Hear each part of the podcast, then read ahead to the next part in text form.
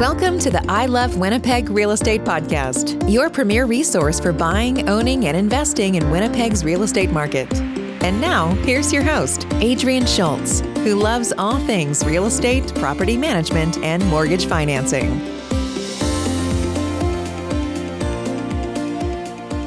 In today's episode, I want to speak with you about improving your credit score. Your credit score and how you manage credit are huge factors in qualifying for a mortgage.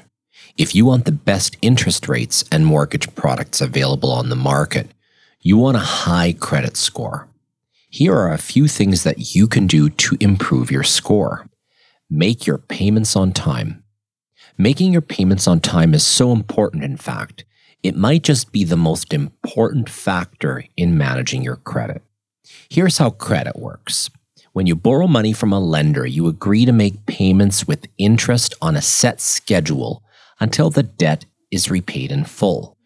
Good credit is established and maintained by making your payments on time. However, if you break the terms of that schedule by not making your payments, the lender will report the missed payment to the credit reporting agencies and your credit score suffers. It's that simple the more payments you miss, the lower your score will be. If you fail to make payments for over 120 days, the lender will most likely send your debt to be recovered by collection agency. Collections stay on your report for a very long time. So, the moment you realize that you've missed a payment, or as soon as you have the money for it, make the payment. If something prevents you from making the payment, consider contacting the lender directly to let them know what happened and work out an arrangement to make the payment as soon as possible. It's good to note that lenders only report late payments after a payment is 30 days late. If you miss a payment on a Friday and catch it the following Monday, you won't have anything to worry about, except maybe an NSF fee. Now, just because payments don't report until being 30 days late, don't get comfortable with making late payments.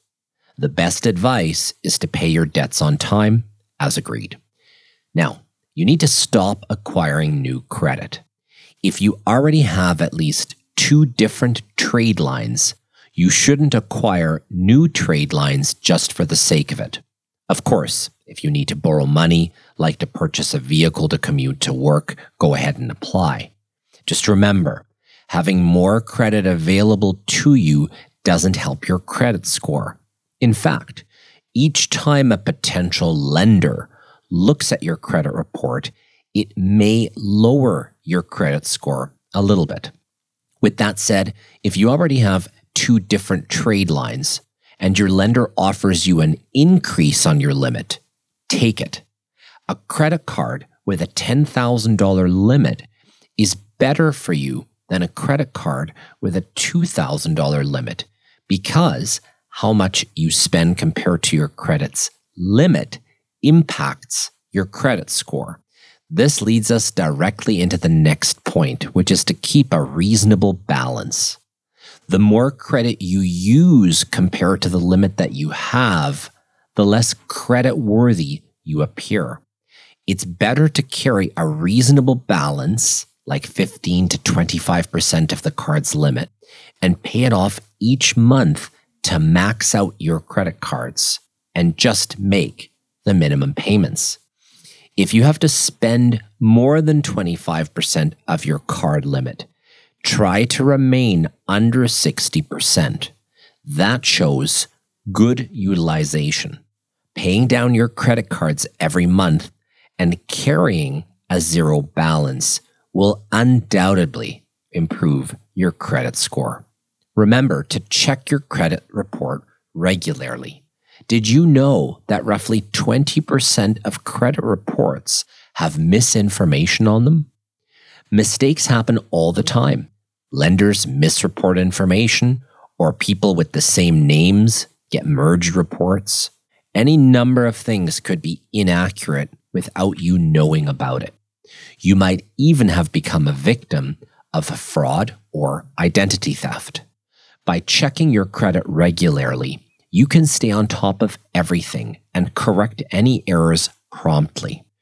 Both of Canada's credit reporting agencies, Equifax and TransUnion, have programs for that for a small fee, We'll monitor and update you on changes made to your credit report.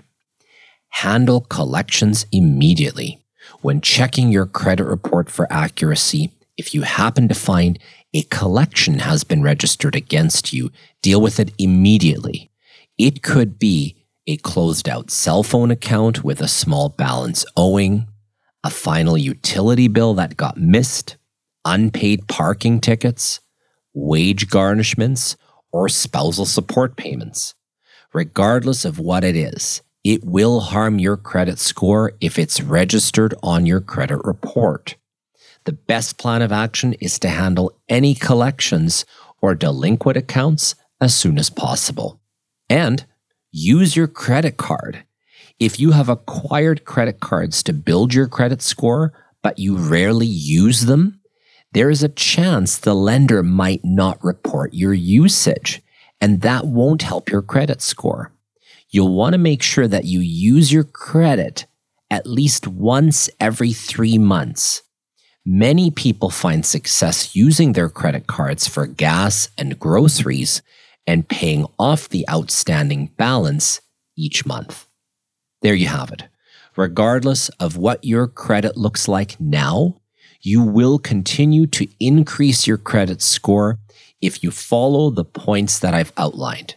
If you're looking to buy a property and you'd like to work through your credit report in detail, let's put together a plan to get you qualified for a mortgage. Get in touch anytime. It would be my pleasure to work with you. Thank you. Thanks for listening to the I Love Winnipeg Real Estate Podcast. If you like this episode, please subscribe and give us a rating, which will help us reach more listeners. Until next time, connect with us on social media and online at ilovewinnipegrealestate.ca.